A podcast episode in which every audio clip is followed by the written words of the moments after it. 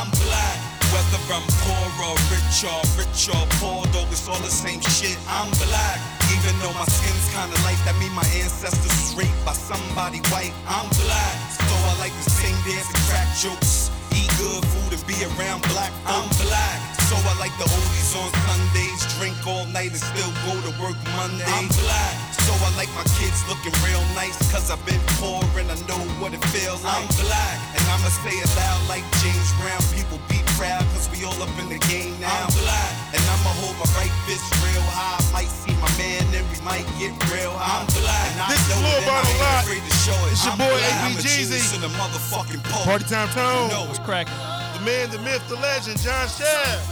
Hello. TR in the building. Hey. Residential scholar is studying, working hard. Make our boys making us proud daily. Listen, this is the show that we're just lazy. We don't do nothing right. Say, no, I'm just playing. We back. It's another week, another grind. Hope all is going well in your life, in your community, that you out here finding some piece of love and happiness on this planet, this daily grind. Tone, how you feeling, man? Feeling good. Today it's a rainy day, but other than that, it's cool. You know what they say? Better than that snow. You know they say it is better than that snow. They say rain is one of the songs on the soundtrack for Romance. No, okay. Y'all wasn't feeling that. Make you want to go to sleep too. Make you want to holler. Excuse me, little grumpy. How's your week? My week was actually good, man. Real good week, man. No complaints my way, man. What made your week good? I'm tired of grown men can't use their words. You don't think I can use my words? I do a podcast. I think I use my words very well on a podcast. Hey, no. Wrong. wrong. Well, I was alive all week. I was able to go to the gym all week. Had a very good week, man. Dang, he went, I'm alive all week, and then the second best thing was he was able to go to the gym. That's important for some people. Here we go, man. I wasn't even trying to take. I mean, if you felt like it was a shot, bang, bang. You fat shaming? He said he fat shaming. You fat shaming people? TR, how you doing, man? How was your week? My week was good, man. I had a nice, smooth week. I mean, spent most of my time at work. This is, like I said, this Lent situation is it remains to be terrible. But nah, other than that though, my week was good though. Can't complain. Like he said, we woke up every day this week. You know, so don't give him no credit for nothing. I mean, come on. Man, I feel like David Ruffin when he first started in the Temptations, man. Tom, man, I heard you. Did you like that Popeye's fish sandwich? Yeah, it was good. I've been trying to get my hands, but them lines been too long. Man. I liked it. Man. Don't talk about the fish sandwich, please. I know you're tired of hearing fish sandwich. Nah, it's going to start something, man. Remember when the spicy chickens and all that? Oh, yeah, start something, man. True, restaurants were coming out. I got the best fish sandwich. We're coming up on the year of the COVID. Yeah, man. Coming up on it. It's right around the time. You're right. Yeah, when things started, people started saying, wow, making plans to shut down, bunker down, all that. Yeah. Jeez, now it seems like the world about to open up. Listen, last week, Father DeWine said, you know, everything is everything. He said parades, proms. Hey, man. And then I heard, like, at the end of March, it's supposed to be, like, the mask won't be mandatory no more, right? Nah, I heard something along those lines. I could have heard it wrong. I don't know about that. We're going to be wearing masks for a little bit, at least until the end of the year probably. I'm just telling you the truth. You back out here in these streets. You know what, though, I hate about this whole thing? Mm-hmm. It's coming back, and it's going to be the same stuff that we've been battling. What you mean? Like, everybody wanted to go back to normal, but I don't want it to go back to normal. I'll be honest. 12 o'clock is my max. I ain't even. I'm talking from a sense of just seeing everything that came out of education and all that. Everybody rushing to go back. Oh yeah. But I don't want it to go back to the normals that was before. Because the normal wasn't working. Yeah, because Princeton going back for March 15th, unless you opted out of doing, unless you remote. and you opted out of returning, you know, those A-B schedule, all those kids back in the building March 15th together. And I think they should be back, but I'm just saying, man, like, we tend to start forgetting and letting things go and forgetting about all the things that's happened in the past year. And I want things to go back to normal, but not like those other normals. I want them to not be normal no more. We still got a battle out here. We still got an uphill battle. So, I mean, I know everybody happy that things are opening back up. Hell, I don't even care about the club. I can't even stay out late no more. So. That's why I said my max 12 o'clock. It's a wrap. I'm about to be out in these streets. Yeah, okay. Yeah. You're going to be sleep. My party hours sleep from 5 to midnight. The other day I felt like bringing out the Stone Cold. Hey, my party hours. Hey, my party hours. I felt like bringing them out. Oh, he talking about that. I forgot about that. I got my Stone Cold. Hey, he fried. Hey. Will, my party hours from 9 to 5. I feel it. I can't. I cannot stay out late no more, man. Yeah, it's over. That 2, 3 o'clock in the morning being out. You shouldn't have been out 2, 3 in the morning anyway. Well, I actually. What was you doing? Looking for trouble? Sometimes trouble found me. Come on now, man. See, my brother. What you have to do is when you focus in on what your purpose is, and see when you are purpose driven to that goal. You won't stay out late. Hey, you know what? You're absolutely right. I'm just playing. What happened? You can't even give people compliments now. So I don't want no compliment from you. I don't care what you want. Because your compliments are not sincere and genuine. I will. Your compliments don't come from a holistic place. I just hope that don't nothing else come through. Because we all, that's way worse. Because we all see that as a society, we can't handle it. I mean, I'm happy. I passed my latest COVID test. Well, that's good. Got a 71. What? I don't know what that means. It's a letter grade? Passed with a 71%. Oh. Did you get the shot yet? No. You're not getting it?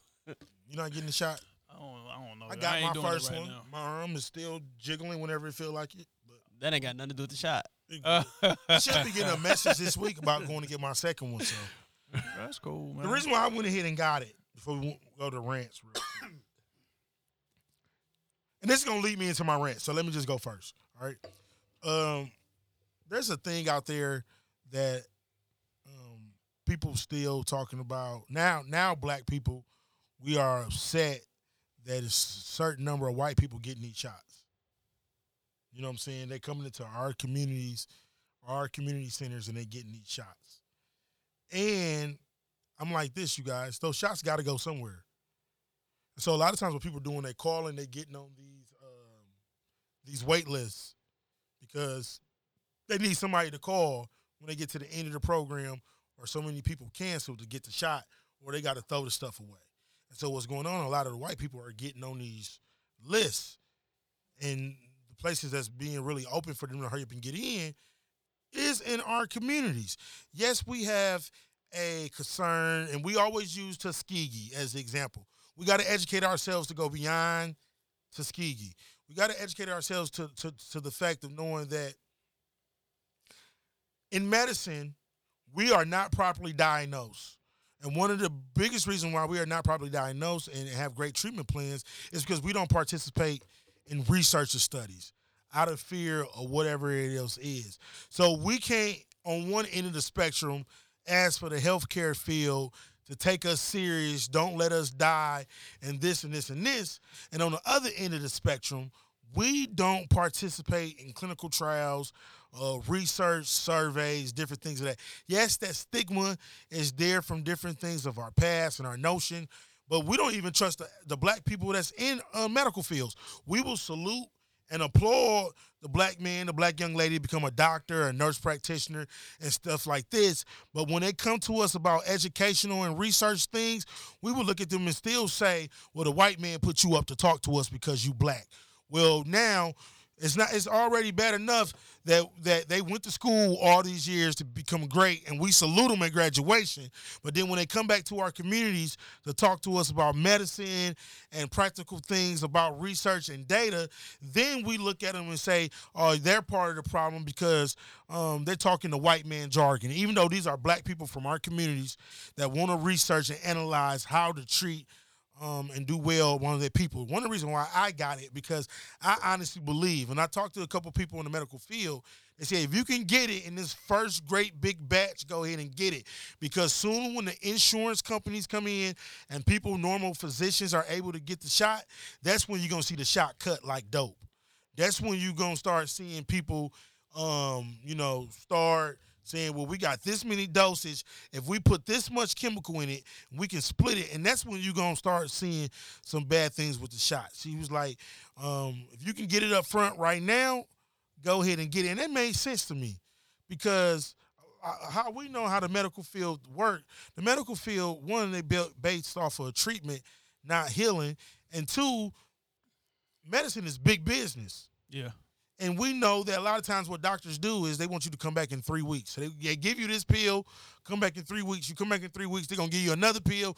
And then your immune system and everything else is compromised. Now you need long-term care. So for me, I just want to be a part of the conversation about the data and the research and what we can do in our community. Yes, outside of holistic, practical health, how we can work with the medical field to better serve our community. Because holistic health, while as good as it sounds, is not going to work for everybody that has a lot of different things working in their history. You can't say to a group of women that cancer run in their family, don't do chemo, don't do none of that, don't go see the medical profession, just eat these leaves off this tree.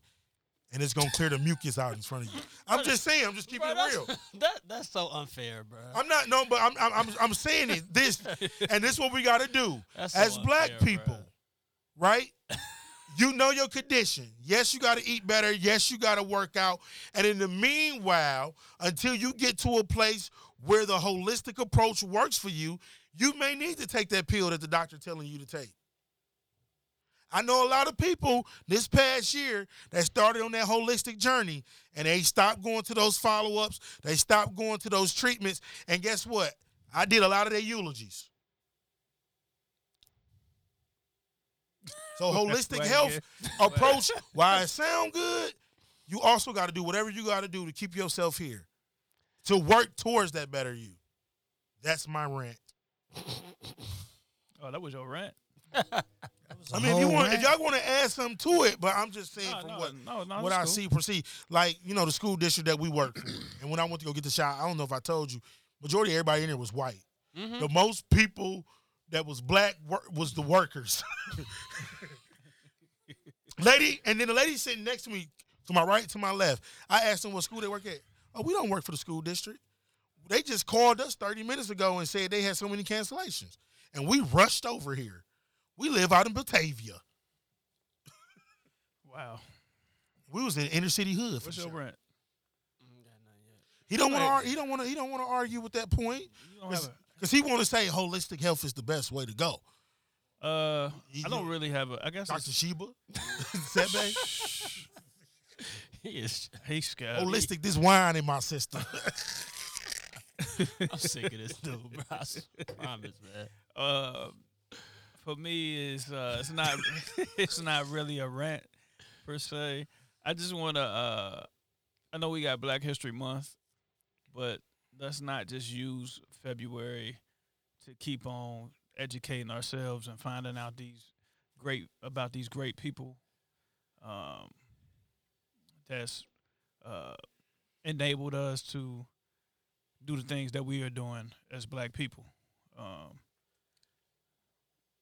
So it don't just stop on February 28th, and in some cases February 29th. Let's keep it going. So for sure, man, it's some great. I learned some stuff this month myself about some people and different things, man. Diving into history is a beautiful thing, especially about your people. And always trying to learn those names. I'm learning a lot about Cincinnati got a lot of talent. Cincinnati got a lot of great people that accomplished a lot of great things, man, and really being able to dive into the culture here in Cincinnati and learn about the greats and stuff here. You know what Black history has shown me is that you can be great anywhere. Mm. Like, people think that you got to be in certain spots to be great. You can be great anywhere, and you can be great at anything. You just got to find what you're great at. Come on, Bishop. So yeah, that's what Black history has shown me. Like, no matter where you are on earth, you can be great. So the doors of the church open. Come on in. Let them come. Hey, except for him. Get your collection plate on the other side. Have my toothpick in my mouth too. My rant is. No, you said you didn't have a rant. We're moving on. My rant, I don't necessarily have a rant. It's more like an observation, and it's just more so like, people be mindful of your prayers.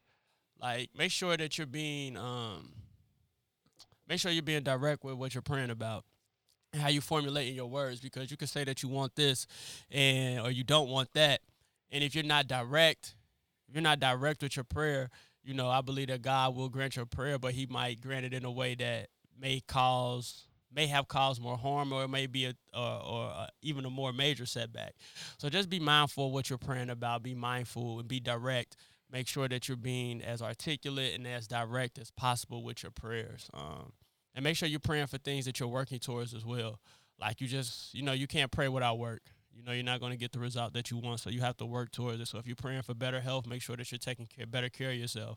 If you're praying for financial gains and you to improve financially, make sure that you're working to improve financially. You just can't sit back and continue to do the same frivolous things with your money and expect for things to change. If you're praying for a better life, for better ways, this, that, and other, you got to make sure that you're living, that you're working towards that. And I believe that your prayer will expedite, you know, your opportunities to get what you want. But just be direct with your prayer. Make sure that you're praying. Make sure that you're praying for things that are truly, truly important. You're not praying for things for selfish gain or ego driven or anything like that. And when you pray, try to pray from a positive point of view. You know how you can always ask, like, hey, God, please send me a sign if this person is the right person, or please, you know, if I'm not supposed to do this, please show me, instead of, you know, asking God, like, I want to do this, I want to go in this direction, help me get there, more so than praying, looking for a negative reaction, or looking for praying for something that may be negative in order for you to feel like you making the right decision or making the wrong decision. So just be direct with your prayers. What you praying for? Since the church was open, I had to. You know what I'm saying? I walked in. But we told you couldn't come in. I go wherever. This is subjective church. I go wherever. Church of no shaft. Fellowship. I walked in the worst neighborhoods by myself, so I definitely could go to the church. TR, you got to rent? No.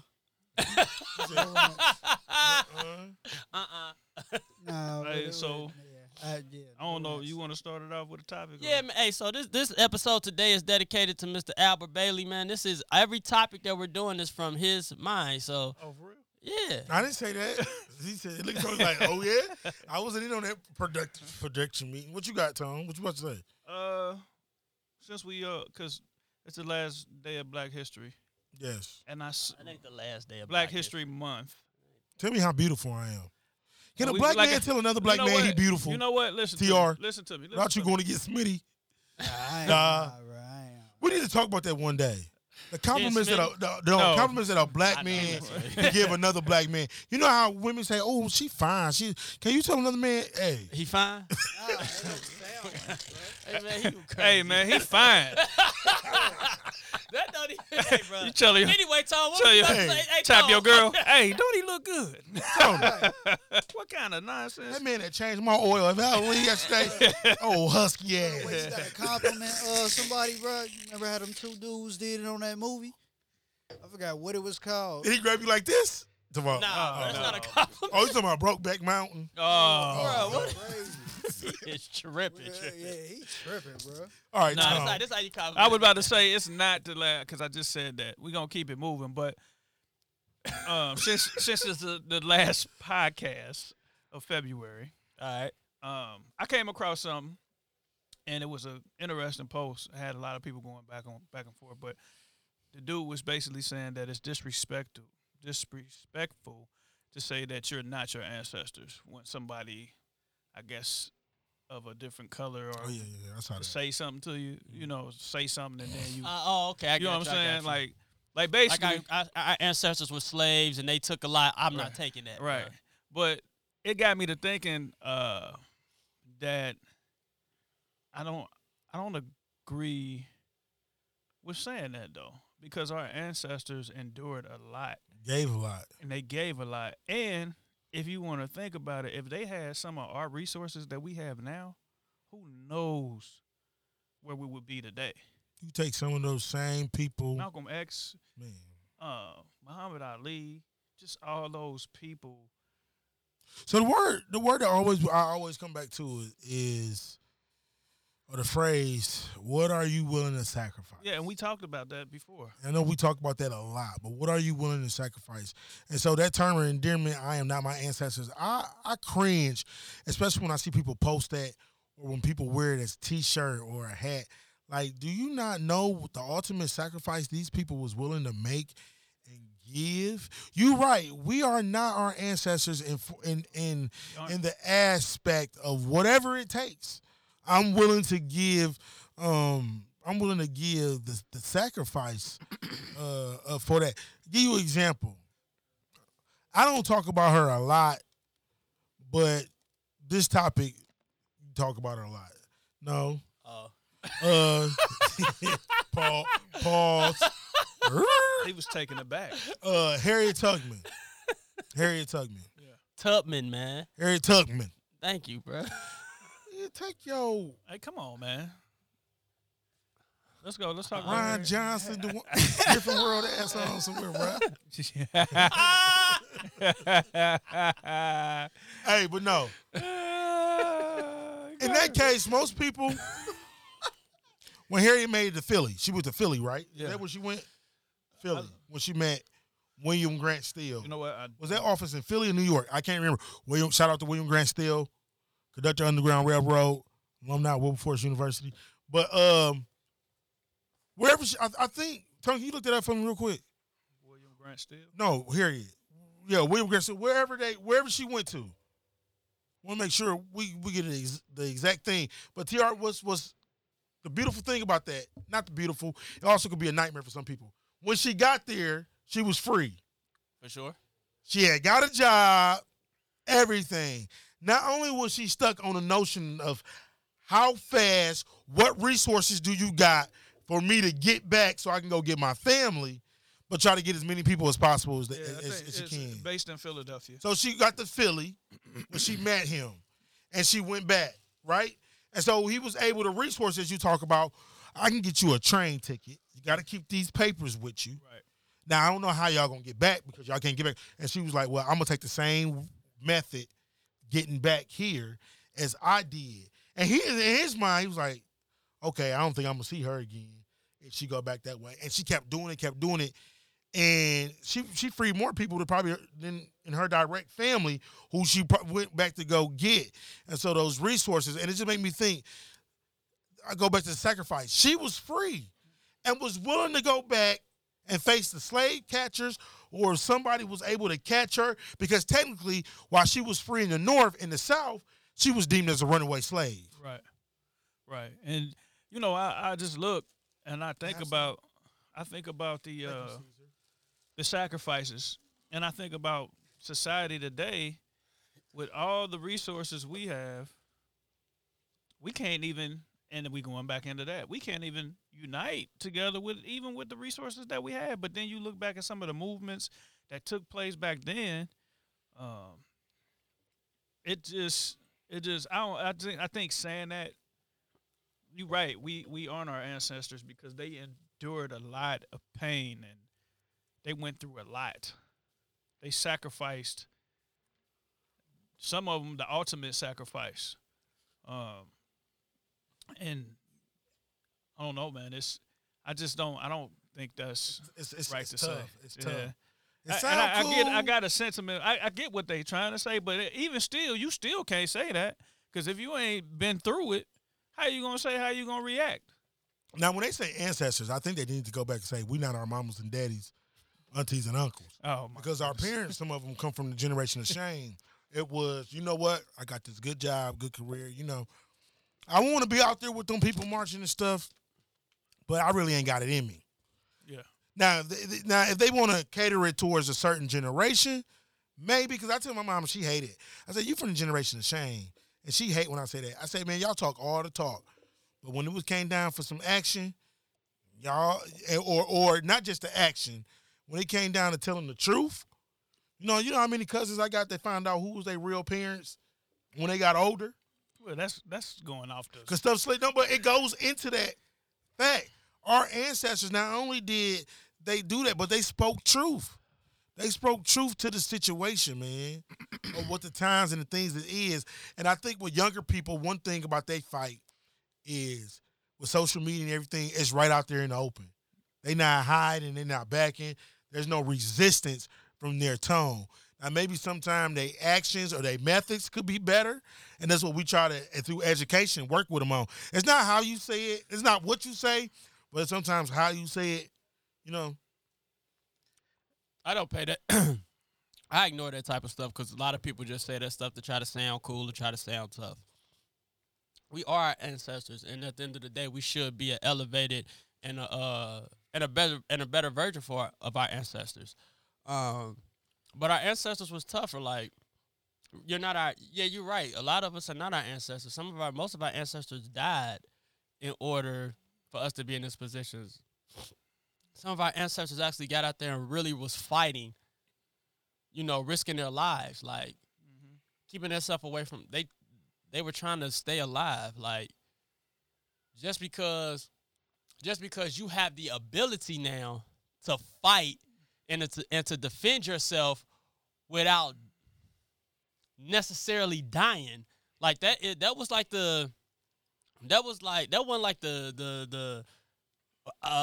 may happen. Like, if you went against the slave master or whoever or somebody white, like, you knew you was gonna die. Like, now, if a white person say something, if a European says something to me that I don't like, and I punch him in his face, I might go to jail, I might get a ticket, something may happen. It's not always death. Now, is death a possibility? Absolutely. But that's not, like, the first thing that's going through my head. Our ancestors, if they did that, the first thing that went through their head was, I'm going to die. Like, you knew you had to make that decision. Like, if I defend myself, I'm going to die. So at the end of the day, like, I don't pay people like that much attention because they're saying a lot of stuff just to trying to sound cool or trying to sound relevant, and they ain't going to do nothing. And we have not lived under the circumstances that our ancestors had to live under. Like, you tough because you argue your point on social media?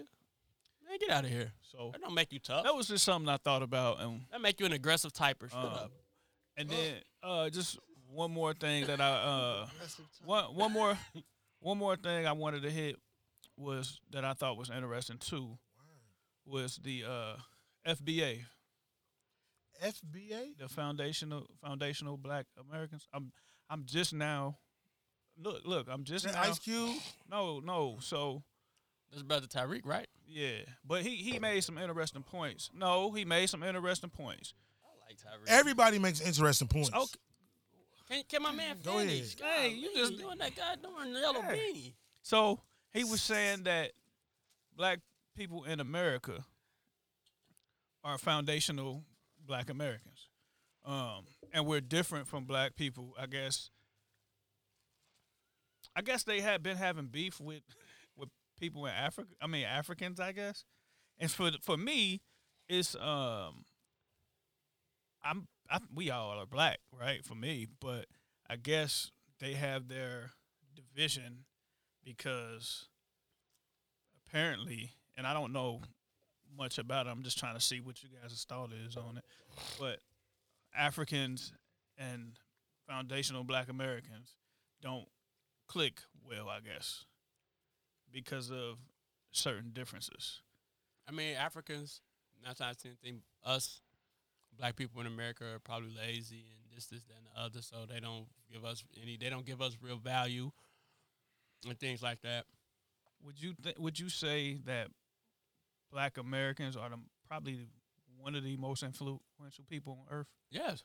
We influence everything. Because our ancestors built this country. Right. Our African ancestors.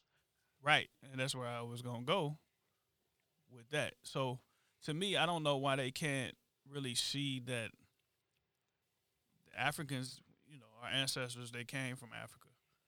But I guess since we haven't been to Africa or we haven't been raised in Africa, I guess that's where it's the divide is coming, I guess. And we have to look at this. Africans now have a great deal of European influence. They do. So when they come to America, they have been looking at Black people from a point of view, us Black people here in America from a point of view out of a European lens. You understand? Yeah. So they don't. Right. So they look at us as lazy.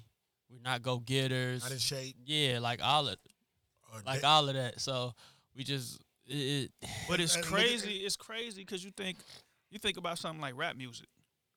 Rap music started where? Here in South Bronx. Here South Bronx. In Africa. In the beginning was the beat, and the beat was the melody, and the melody was God. Man, well. That's what they say. And the beat was the rhythm, and the rhythm was God. And the beat goes on. So. Everything started in Mother Africa. Rap music started. The South Bronx. So that's a European perspective version of it, but if you go back and look at the language and break down the dialect of the historical culture and value and meaning, you will see, my brother, where rap music started. That yellow beanie guy, him really thinking. Like, that mustard cap he got on his head. But go back to your point. Go to your point. In their totality, they think they higher than us. And I read something back when I was getting my master's. It was in a book. It was difference of. It was something, and it talked about everybody's story. And it talked about how it talked about the low points of everybody's story. And no matter how low their story, they said at the end of them telling their story, the next line was, at least I'm not a Black American. Mm. From the Irish, they talked about how they got over here and went down a litany of all those other cultures, how they got here. And they talked about the systematic things they had, but their problems, their issues, and at the end of each one of their stories, it said, "At least we're not as low as them." And they weren't saying it as low as recognizing our problems. They said as low as us, like because we are low, and we should be low. But hold on a second, one second, young man. Back to the other point. Will was dead on with that whole European perspective of you think about their fashion, you think about their car. You know, an African in America, you know, you ain't gonna see him driving no Cavalier or no Ford Explorer. You know, they got their mind on, you know, them driving a Honda Civic is beneath them. You know, they supposed to be driving Lexus and Benz and stuff like that. And then look at the dating cycle, right? You're not going to see an African really date, fall in love, be with, and dwell with a traditional Black American woman, African American woman. You're not going to see an African woman, African young lady out here dating one of us, right? Maybe a creepy moment, maybe a, you know. Test the waters thing. So you're right. But in her perspective, even her man now views her low. Because we see, like you said, the difference of the European thing. We don't even see African men in America marrying their cultural women. We don't even see it. But you have to look at things. They go for exotic or the European white woman. But you have to look at things from this point of view. Like when we were just talking about all the other cultures and how they view us as, I'm not a Black American. We lost our culture. Coming over here, everyone else, all the other cultures and all bring it with them. They brung it with them. Okay, I see you educated. You know what I'm saying? But we did lose it, but I think in a way we built. Like where are you from? We putting pieces together. Where you from? I'm from here, Cincinnati. You're from Price Hill? Cincinnati, Ohio. But no, that's what I'm saying, though. Like, we are... No, I know what you're saying. You know what I'm saying? Yeah. So it's like... I get what you're saying. We don't know where we came from. Like, I'm talking about that tonight, my Black History Project. Yeah, I'm from West Africa, and I get that. I get that. Yeah, we got research back. But you both made a good point. We lost it coming over. Yeah. And I think some people seeing, especially our generation, generations before us, okay, you may have lost it coming over, but what is your value of learning it now? That's a good point too. Yeah. What's stopping us from diving and submersing? We're not saying lose everything of this ethnocentric European model that we have now. Is that a priority of us surviving?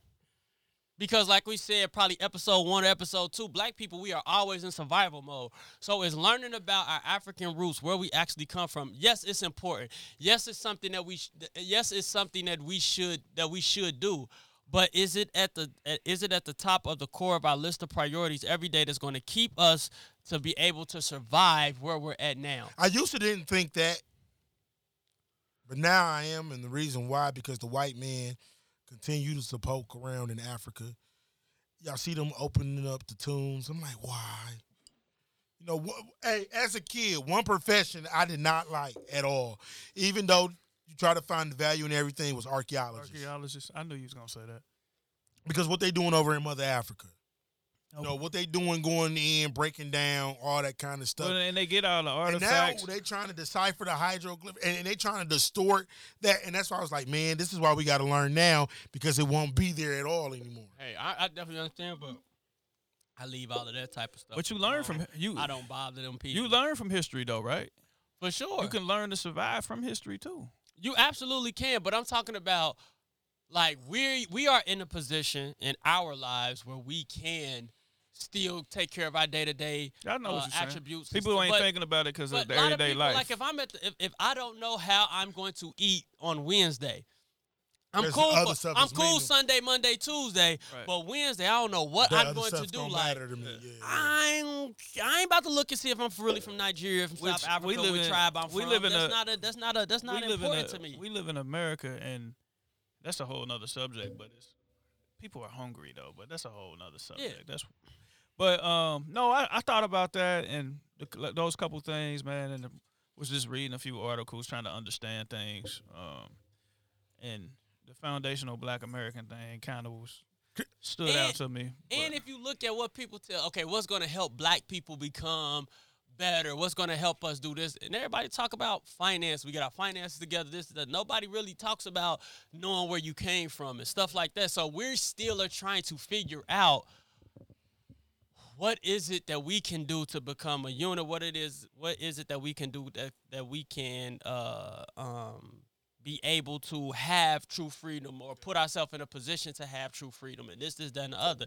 And I agree, that's important. Like, I truly want to know where I came from.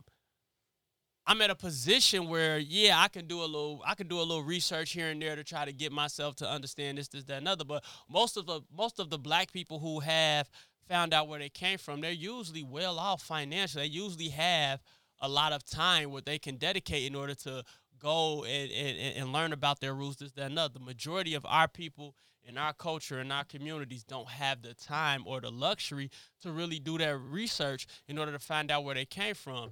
And we shouldn't knock them. We shouldn't say that they're not true Black or anything like that. But the problem and the issue is, it's all about us being on the same page. Yeah. Like, if the Black people here and the Africans that come here, like, we should be working together, because we all seen what Europeans have done to our culture, what they have done to the motherland, what they have done to the United States of America. And then we get here and we're clashing when the Europeans looking like, man, if they just work together, they could take us over. But we can keep them apart, keep doing what we're doing, and let them continue to beef and have one person thinking that our culture is better than their culture, and we need to be aiming towards being them. Yeah. This wine got me feeling like The Weeknd. I can't feel my face without you. Had 2 1 'cause I love it. All right, so what's up, man? Let's get to your topics, man. All right, my topic. Great topic, Tom. I think you're 2 for 2. Last week you started with a great topic too. Yeah, Black man, we deserve more than one woman. Oh, you want to go that way? Oh, man. No. Too soon? Talk too about soon? That, man. Say that one. Okay, let's go this one then. Okay. Favorite black what film. You talking about yesterday? It's the devil. The devil always try to creep in. What's your favorite black film? No, let's start this one. Let's rewind it. What's a black film in today's society that you would sign off on a remake?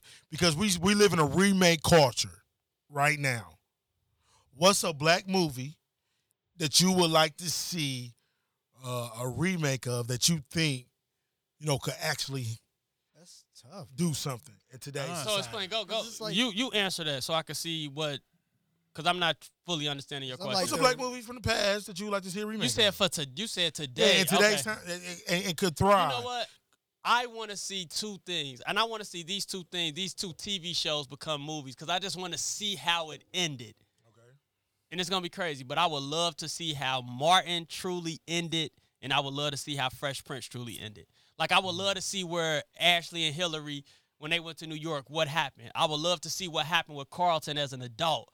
I would love to see. Where was Will going? Nowhere. Will was staying in L.A. But he was going to school though, still. Right? Yeah, he was still in school. Where was he going to live? I think he probably getting him a little apartment or something. But it's like it's questions like that I want to know the final answer to. Because Ashley was doing her music. Yeah, she was. And going Hillary to took a job. Yeah, her talk show went to New York. Carlton finally got into Princeton. And Martin decided to move to Cali with Gina. Him and Gina was moving to Cali. Martin got his syndicated talk show.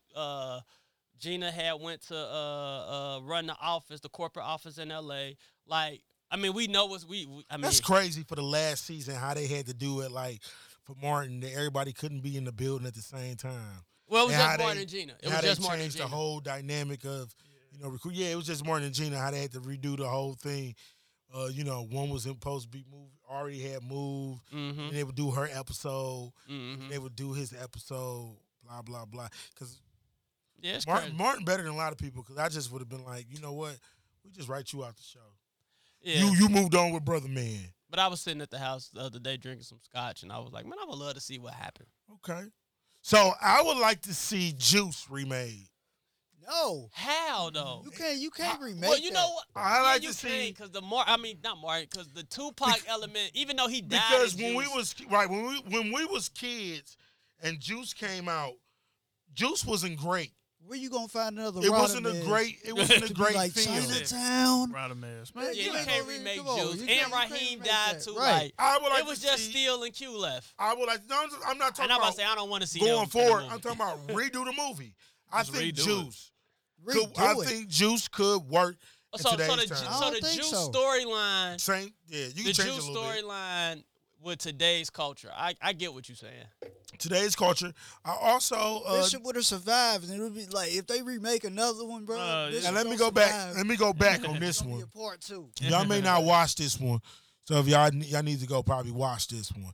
But I heard that LeBron Film Company, they're remaking which one, Jason, or is it Friday 13th? Oh, well, that ain't the black family. Hold on. No. I'm going to set this up. They're talk about some Europeans. No. His group is, yes, that's the point that I'm going. They're remaking that. Old Boys remaking Candyman, all that kind of stuff. And I was like, man, in our community, in the black community, we had horror films. And I would like to see Scream, Blackula Scream remade. In today's time, Candyman was a black character. I get it, all that. But I'm talking about a black film that was written, produced by black people. I would like to see Scream, Blackula Scream. What was it? Tales from the Hood. Tales from the Hood. They redid that. Yeah. It was corny though, man. It was trash. But I'm not a fan of remakes. I'm not a big fan of remakes. That's why I said, what do you think that could? In today's time, if they went back and remade it, you think it could be a hit. It could be a hit at the box office. I think Juice could, with the number of musicians that we have, artists that could pour into that soundtrack, that whole vibe, that feel. I think Juice could do it, man. Yeah, man. What you got? I think some originals can't be touched, man. I think the most prevalent movies in our culture, you got to leave them alone. But I said a remake that you think in today's time. I understand. So you got to think. You picked Juice, though. I did pick Juice. I didn't say Boys in the Hood. Out of all movies, you picked Juice. I said Juice. I'm going to tell you another one that probably could make it a redo. today's time. Jason's lyric. You could do Jason's lyric. You could do Jason's lyric. I think Jason's lyric. Shut it off. Is one of the best. Probably do Blue Hill Avenue. I think Jason's lyric is one of the best love stories told in black film. This brother, think about it. It's one of the realest. This brother got to a place that he was with. I love Inkwell. This brother got to a place he was said, "Damn my mother, damn my brother. If Lyric want me to get on this Greyhound tomorrow afternoon, I'm out." He had to get to that point, right? It took him some other things to get to that point, but he was like, "Forget these TVs, forget my brother, mama too, daddy, Lyric, I'm out for Lyric." After Lyric, hey, his memory is, his judgment was a little cloudy till Lyric got them together in the forest. How did Lyric die again? Did she? She died. Yeah, she died. I can't. I ain't seen that movie. Her brother, his brother killed himself at the end, right? Yeah. Eddie Griffin, he smoked. Lyric didn't die. Lyric did die. I thought they was gonna bust together at the end. After they had you thinking she died. What? Yeah, I thought they was on the bus at the end. That's what I'm saying. I think at the end they was on the bus. He shot Lyric. What Eddie Griffin say at the end? I ain't seen that movie in so long. Because I thought he was carrying, I know he was carrying Lyric in his arm. The brother She collapsed, yes. From the shot. Who shot her brother? He shot her, then he smoked himself. Her brother shot her, right? Yeah. Mm-hmm. His brother, yeah. Bodine, I forgot his last name. Woodbine. Bokeem Woodbine. All right, what movie you think could make it in today's time? Ooh, Dead Presidents. Yeah.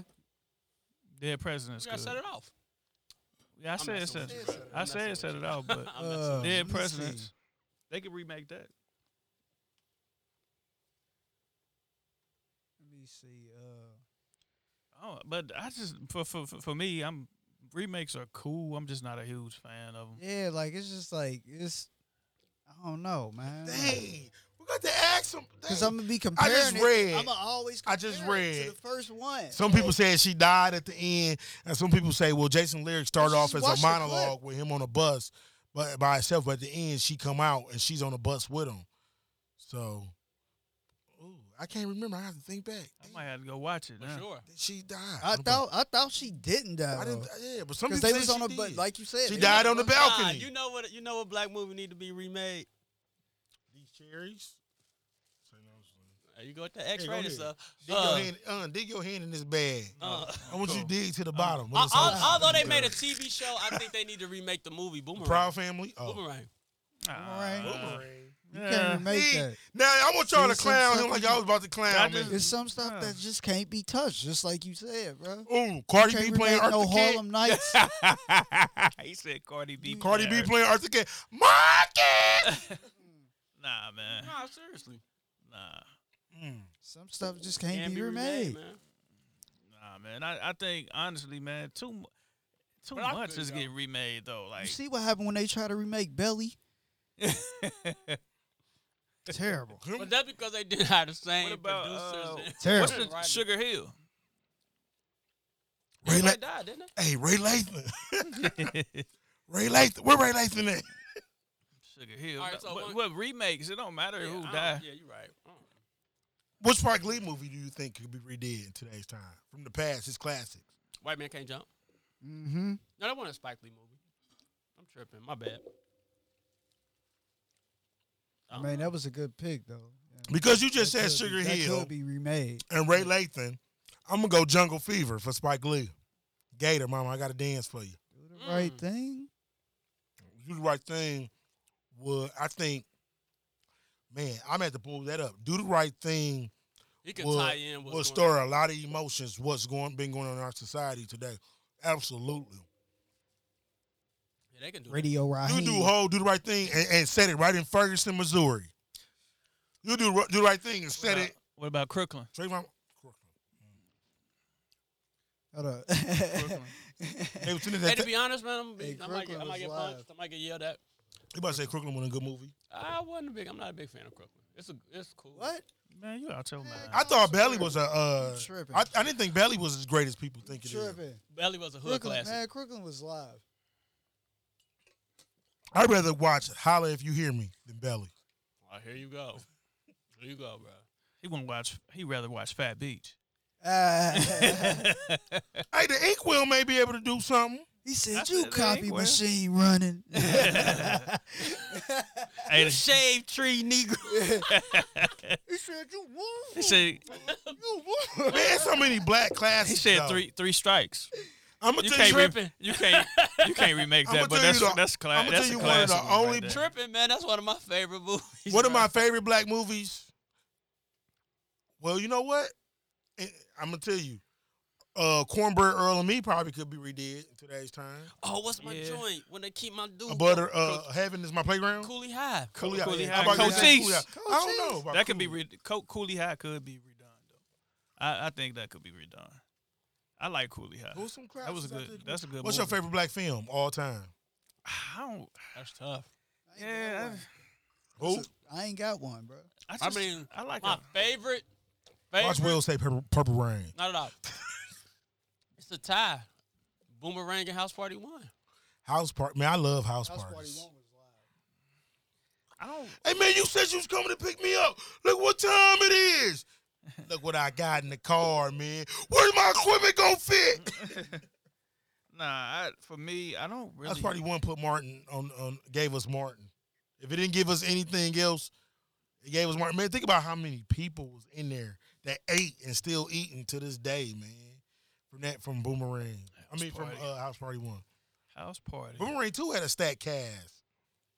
What's House Party 2? You mean House Party 1? So it's two movies that's not. I don't know if they really like super black movie, but everybody I know a lot of people have seen them. Go ahead.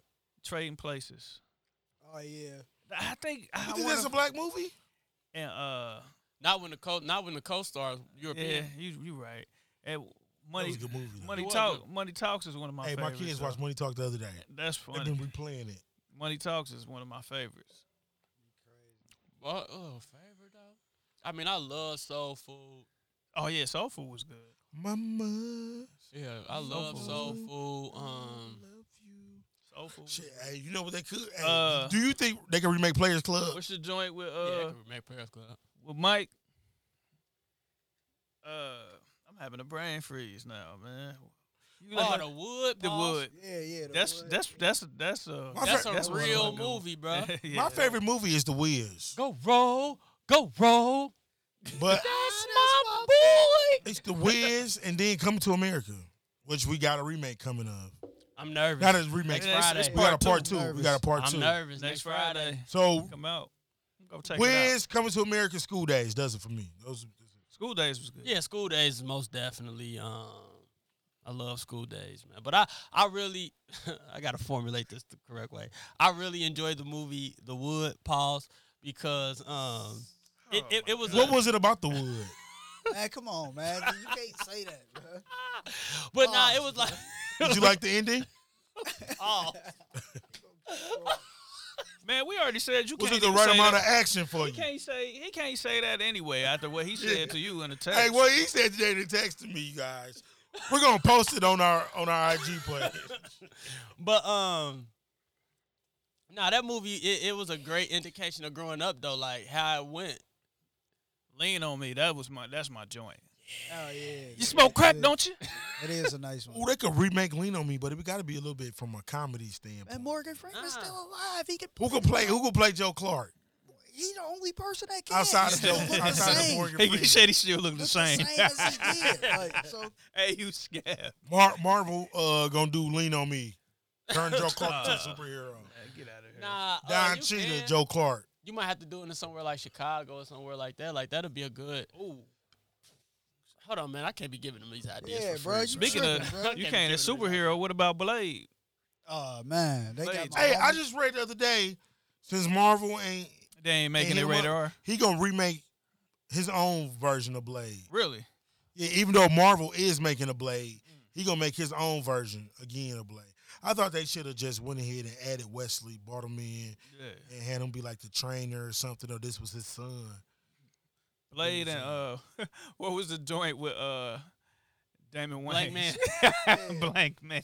Hey, I'm saying that was funny. Bro. When I was younger, people told me I was Blank Man, and that shit hurt my feelings.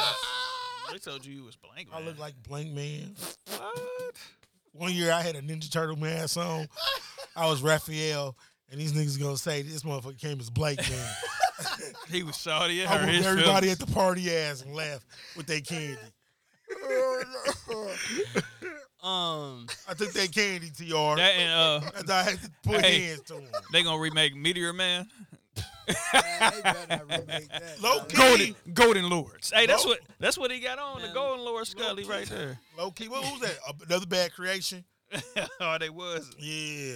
Hey, I had the Meteor Man comic book and everything. It was a comic book? Hey man, what is a black somebody from Black History whose story needs to be told? Oh, that's a good one. Well, we just talked about that too. That's a damn good one.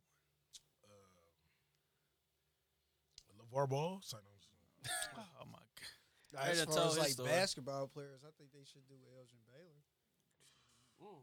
Elgin Baylor. I mean, like they did the Notorious movie. There's a lot of other movies that we could do.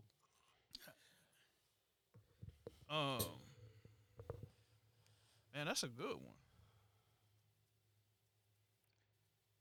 Let's try to think. I'm gonna go with Jane Bolin, first female judge, and then also the first African American judge. I think that's important when we talk about the justice system and all that kind of stuff. That, you know what I'm saying? I'm always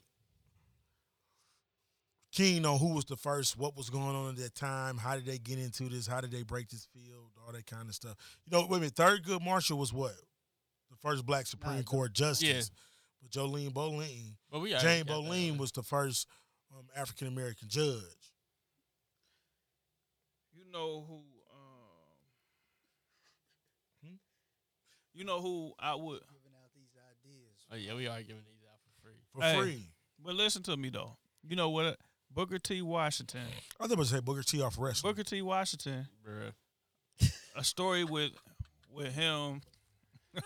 Him versus W.E.B. Du Bois? Yeah, him versus W.E.B. Du Bois. So, man, one of the greatest monologues I've ever seen. It's not a monologue because it's two people. That'd be dope. It was Booker T. I think that'd be live. No, they did it. If you guys ever read it, the argument of a debate they had. Well, I read their books. It's a debate they had about, you know, how the African-American community can move ahead. You know, Wilberforce University had both of them on staff. But I think that would be dope if they did. European, they did a century search. I think it would be dope if they did a movie like that, like something like that. That'd be super dope. You know, people say Booker T. Washington was not an easy person to deal with. Really? Like, yeah, I don't know if y'all watched that Madam C.J. Walker documentary and then research and stuff like that. Booker T. Washington was hard on the sisters. Like, he was not. He was a man's man, and at that time and place in society. You know, women, you know, no matter how good you looked or what you knew, you know, you didn't speak or you wasn't summoned unless you was summoned by the man. What about you? What you got? I don't know, man. Like, so, I don't know. Like, I mean, I'm interested in a lot of stuff that's like I would love to see a full length documentary on Barry Gordy.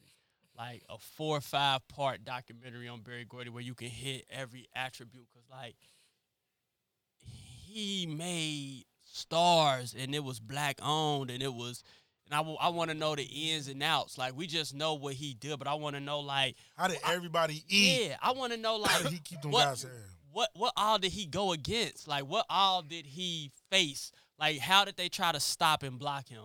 Right. Like, I would love to see a Minister Louis Farrakhan 4 or 5 part doc going through everything that he went through. Why did he? I mean, we know why.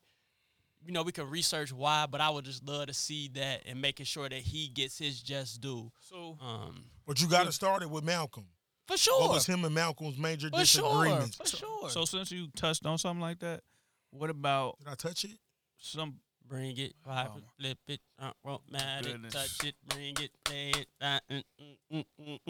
format it. You ain't see him. What he doing though? Dancing like he on a drill team over there. Nah, but what I was about to say. I was on the honeycombs. We can tell. Oh, so wow. 60 down. See, wow. Black history is over now. Now y'all go. See, I've been peaceful on this show. Remember I told you I gave my life to not telling jokes. You gave your life to Christ. Now let no, but there was a hole in my life. I was about and now it's filled with Jesus. That's what he said on Cleveland show. I was about to say, what's a person that people should know about that you think a lot of people don't know about for Black history? And I can go first. Go ahead. She was before Rosa Parks. It's Claudette Washington. And she actually was in a civil rights movement, one of the pioneers in the 1950s. When she was a teenager, and she wouldn't move for a white woman. She was in a white woman in a seat, in her seat she sat in, and a white woman wanted her to move, and she wouldn't move. So I never even knew that because we always talk about Rosa Parks, but there were people before Rosa Parks that was going through that same thing. So yeah, and she's a retired nurse. Yeah, so that's who I got. I'm gonna go with my man, Medgar Evers. I think people know him on the surface, but not deep enough about everything that he was trying to do in the state of Mississippi. In one pocket of the world, Medgar Evers started to have white people in Mississippi actually say, you know what, this Negro actually makes a lot of sense for the advancement of the state of Mississippi. And then too many other white people said, you know what, this is not good that a Negro citizen got other white people feeling encouraged about what could be if the poor black man and the poor white man get together and conquer the world. And they gunned the man down one night in his driveway. Hey, real quick, it's Claudette. I said Claudette Washington because I was thinking of Booker T. I got you. It's Claudette Colvin is who it is. I'm sorry. So her name is Claudette Colvin. But no, yeah, that's a good one. Thank you. What you got? I like when you give me words of encouragement, Tony. Oh, I try to do what I can. I appreciate it. We waiting on Will, man. Black man. What Will got? Strong man. We gotta get. Black man. He's so over there glistening. He's sassy. He's very sassy. Right. Very sassy. Remember what he said? You can't comment on nothing nobody else say today. Hey, but what I was about to say was, Will, who you got, man? Come on. You out here, you usually be, what is it? You need to put the wine down? I ain't got nothing. Yeah, do. Oh, my goodness. I don't. I mean, it's not from a. What's Eddie Murphy's name in Boomerang? Marcus. Marcus, that's what he gonna say. You gotta go look up Marcus. Boomerang. Nah. Man, I like to see Cardi B. You know what? I would love to see something about Kenan Ivory Wayans. That's a good one because I don't think he gets. He don't get his just due for real. I don't think he does. Yeah, I would love to see something on Kenan Ivory Wayans. There's no Jim Carrey without Kenan Ivory Wayans. No Tommy Davidson. No Jamie Foxx. Yeah, like the Wayans, like the family, like. Hey, he gave Paula Abdul a platform. I mean, Paula Abdul's Paula Abdul, but and J-Lo. J-Lo will be no J-Lo. Yeah, she's a Laker. Yeah, so I think something like that. I know it's some more people who've done quote unquote. I don't want to say more important, but they have done some things that behind the scenes that we don't know about. Yeah. But just something like somebody known. Go down known, even like his brother Kenan scheming. Don't bring your girl around me, true player for real. Ask Puff Daddy. But nah, I just think I need Puffy to come out with a new album. I'm waiting on it, man. But I just think Kenan Ivory Wayans have done. He did a lot of great things, and he doesn't get his true just due. So I would love to see a documentary or something. Just, I'm sure he's been highlighted, but not an in-depth somebody pushing this out to everyone so they can see. And if you think about Kenan could have took another route in life and being whatever he is now, could have quadrupled his debt. But he made sure he put everybody on in that house. Yeah, that's dope. And when you put everybody on your family, sometimes when you the visionary, it can be painful because, you can't always, sometimes you guys, you can't always trust family and working with family. Man, and just think about it in Living Color, like we said, so many people. Hey, I'm gonna get you, sucker. I watched that. I was watching this last night. I always watch. I mean, on Amazon. That's the first time I seen Chris Rock, I think. Man. We welcome you to what it was called, the Black Olympics. Oh, bro, and it was realistic. Like, how fast can you steal this person's TV, bro? But nah, yeah, that's somebody that I think should be highlighted, man. All right. Let's go a little farther on this Huggy Lowdown. Tom Joyner, J'Anthony Brown. Who in our community right now you want to give a shout out to? When I say our community, it could be Cincinnati or the term of endearment, the black community. Who out here do you think that we need to salute, give their flowers to now? Like you just said, Kenan, you're on the grand scale of black history, but right now, whether it's locally in Cincinnati or in our community, that we should be watching with a careful eye, protecting at all costs, and giving them their flowers right now.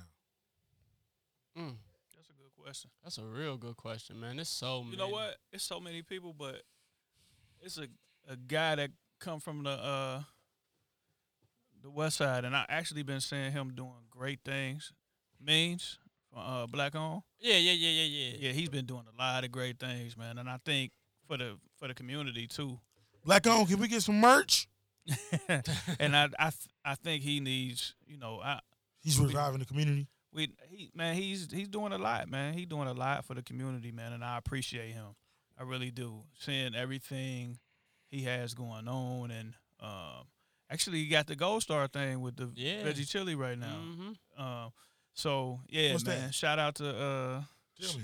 I'm through. I think it's. I gotta go back and look. I think it's on Fridays or something like that. Day, like you can say his name or something like that. Name. It's something that he got a partnership with Gold Star where that's what's up. Where you say his name and like I think a portion of it goes to a charity or something like that. It's just it's something along those lines, man. So yeah, and they got their partnership with the Bengals. Black On right now. They got a partnership with the Bengals. Where they doing Black On Colin match with the Bengals and stuff like that. That's dope, man. It's just you're right, man. He does a lot, man. He's done he just did a speaking engagement with Cincinnati Public Schools on a anti-violence, anti-racism procedure that's going on over there. He did a full-length interview. He's been doing a lot of dope stuff. So yeah, that's someone. And then just to add on,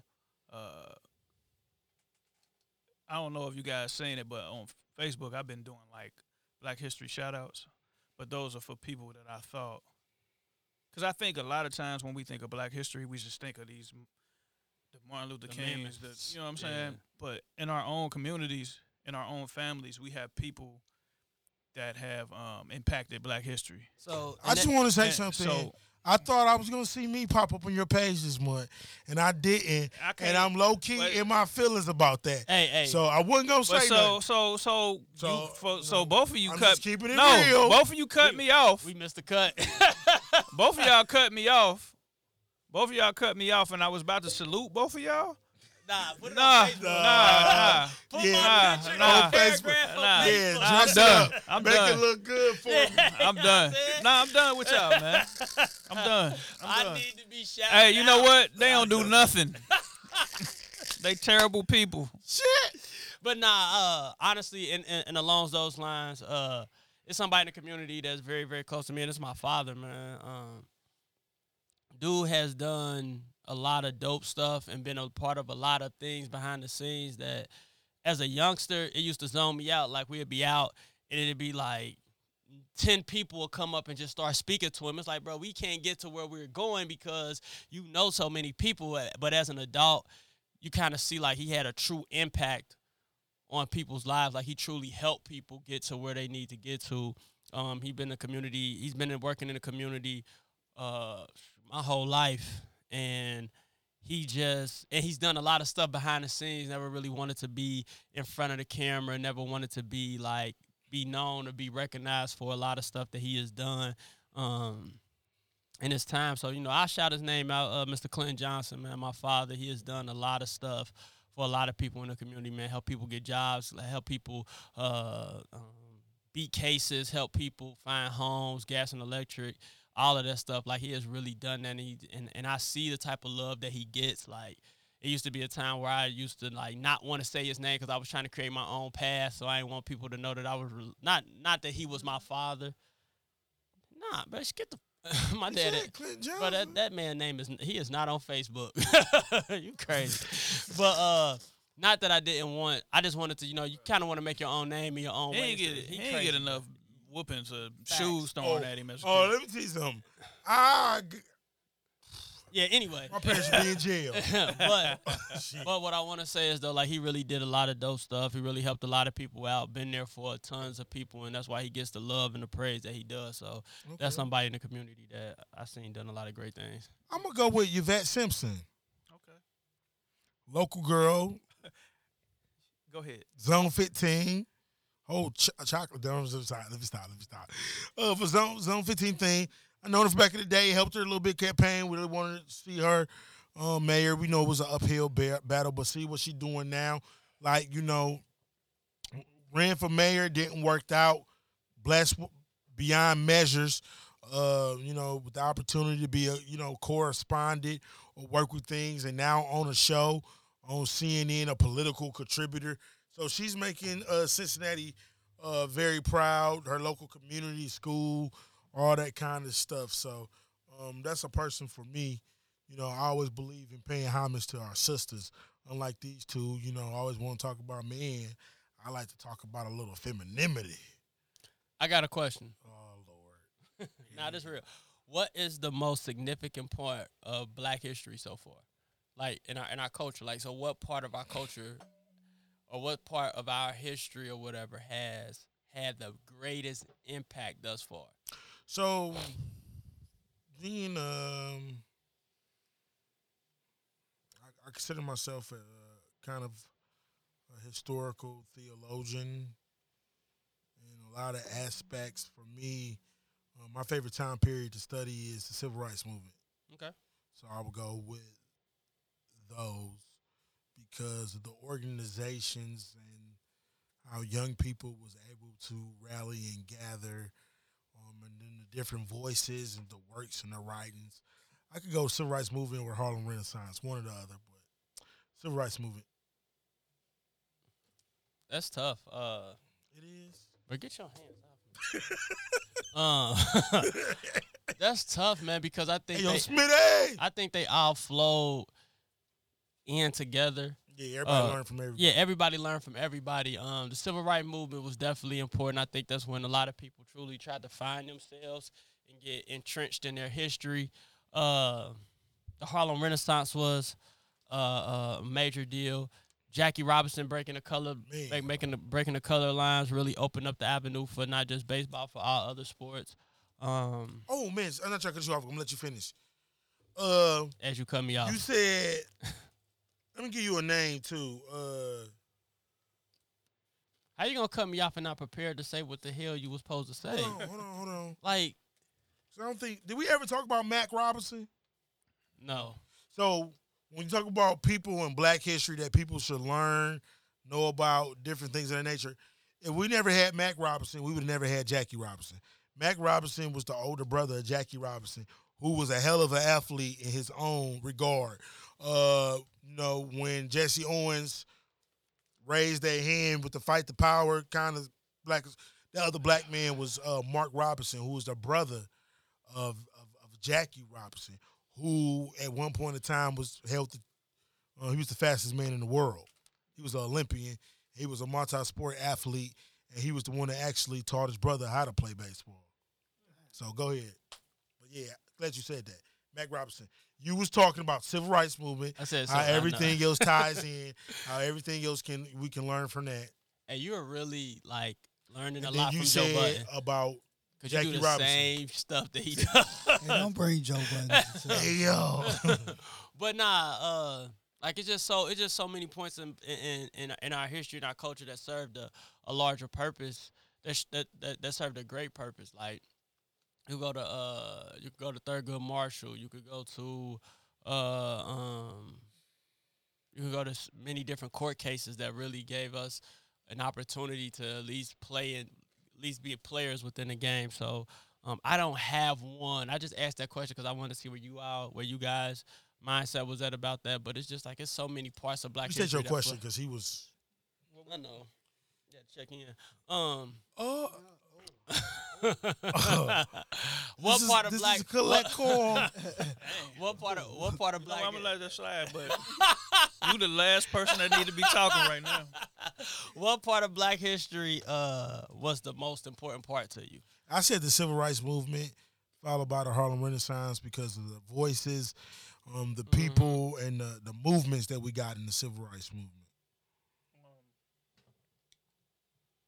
I would say the Civil Rights Movement, because that's where a lot of the changes, I guess, came. We lost a lot of the valuable people. A lot of those good court cases too. Mm-hmm. Yeah, so I would say that the Civil Rights Movement. You know what? Though, I think sometimes though too, why it's hard. I'm glad Will asked that. I think we undervalue at times. I don't think because of lack of knowledge.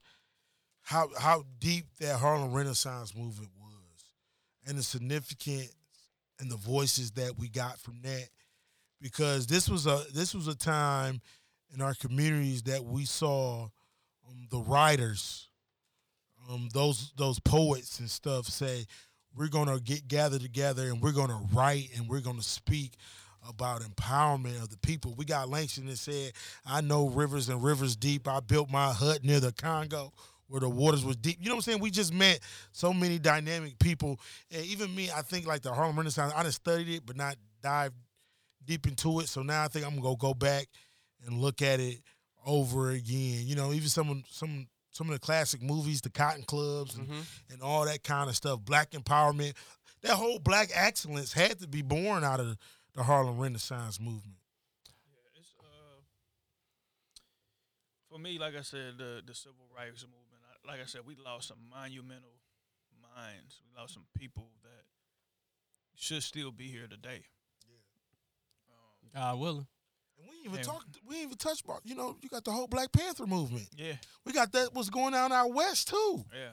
Shit. I forgot, you know, not forgot, but, you know, I'd be so focused on what I didn't study a lot, the Civil Rights Movement, but the Black Panther movement, as crazy as they tried to portray those people, yeah, the works that they did for community uplift and development. Listen, you cannot. I have people trying to compare them to the KKK. You will not do that while I'm around, because they have the KKK and the Black Panther Party are nothing alike. Nothing. I mean, we all know that, and that's just a way to people to try to either make the Black Panther seem bad or try to make the KKK not seem as bad as they really were. So at the end of the day, we ignore that type of frivolous, stupid talk from people who don't know nothing. Man, get out of here. And it ain't even that. And you know how it is, like when we are proud of ourselves and we're doing things that's trying to uplift our community and not giving them any cut or any shout out, they make it seem like, oh, it's so bad you're not including us, blah, blah, blah. Like, man, shut up. Let me ask you this one.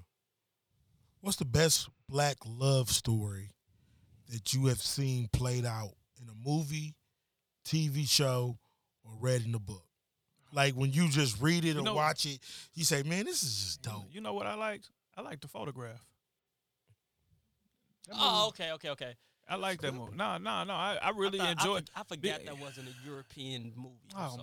I was about to be at your neck. But anyway, free flows and sounds. Free flows and sounds. Nah. A lot of violent acts going on. The Photograph was dope because you got to see some of the ways she connected to her mother and how her mother kind of molded her into being, you know, that person, and then seeing her at the end go get what she wanted. Like, that was dope. You know, I'm glad you said it, because sometimes in relationships, people will go off of characteristics of, you know, you all that you know. Yeah. My mom at times was a yeller. So for me, it was kind of like, I need to go in the opposite direction of that. I need a level head, cool head. You know what I'm saying? You can clearly cut into me, say whatever you need to say, but don't feel like you need to, you know, overly raise your voice. Even though I'm a raise my voice kind of person at times. Yeah, It's many different loves. So I like and I enjoy stuff that is realistic. Like super realistic. So you think about it, so you say love stories, like true love stories. I think about, and this was more of like a family movie, but it had a lot of components to a love story and love and what happens and just realistic soul food, the dynamic of the sisters and how they all ended up with the partners that they had and what led their partners to make the decisions that they made, like, and just seeing them win. I hate to keep referencing it, but Boomerang, man, like that is the accurate story of so many men. Like, you can live your life one way, have this mindset or this reputation of being a man that gets as many women or all the women that he pleases, this, that, and the other. You meet your match. She break you because Marcus got broke. But then it's always the person that you may not have or no one may have thought that would have been your equal or your challenge or somebody who this, that, and the other when he found Angela. Like, nobody thought that Angela was going to be the person he ended up with, but that's the one who had the most effect on him and caused for him to grow and be a better man. So it was just like, that was a good attribute. One thing about Martin, though, before we get to anything else, one thing about the TV show Martin is what that was so dope is that for them to be in that era and for a black relationship and neither one of them ever cheated on each other and they didn't have no issues that were related to cheating. On no episode related to Martin got caught cheating. Don't bring up the teacher, cause he. Hey, Gina would have came in 2 minutes later. That didn't happen because Gina came in the room. Whoa. Nah, Martin wasn't gonna do it. Man. I'm about to send y'all a list. It says 29 of the best black romance movies through the decades. This was done in January 22nd, 2001. So, of course, it's going to be top 2001 heavy. 2001 or 2021? 2021. So, of course, it's going to be top heavy with stuff that just came out. Poetic justice. And so, it starts right off. So, Tony, this... Malcolm and Marie. You gave us the photograph. They got photograph 4 out of 29 on here.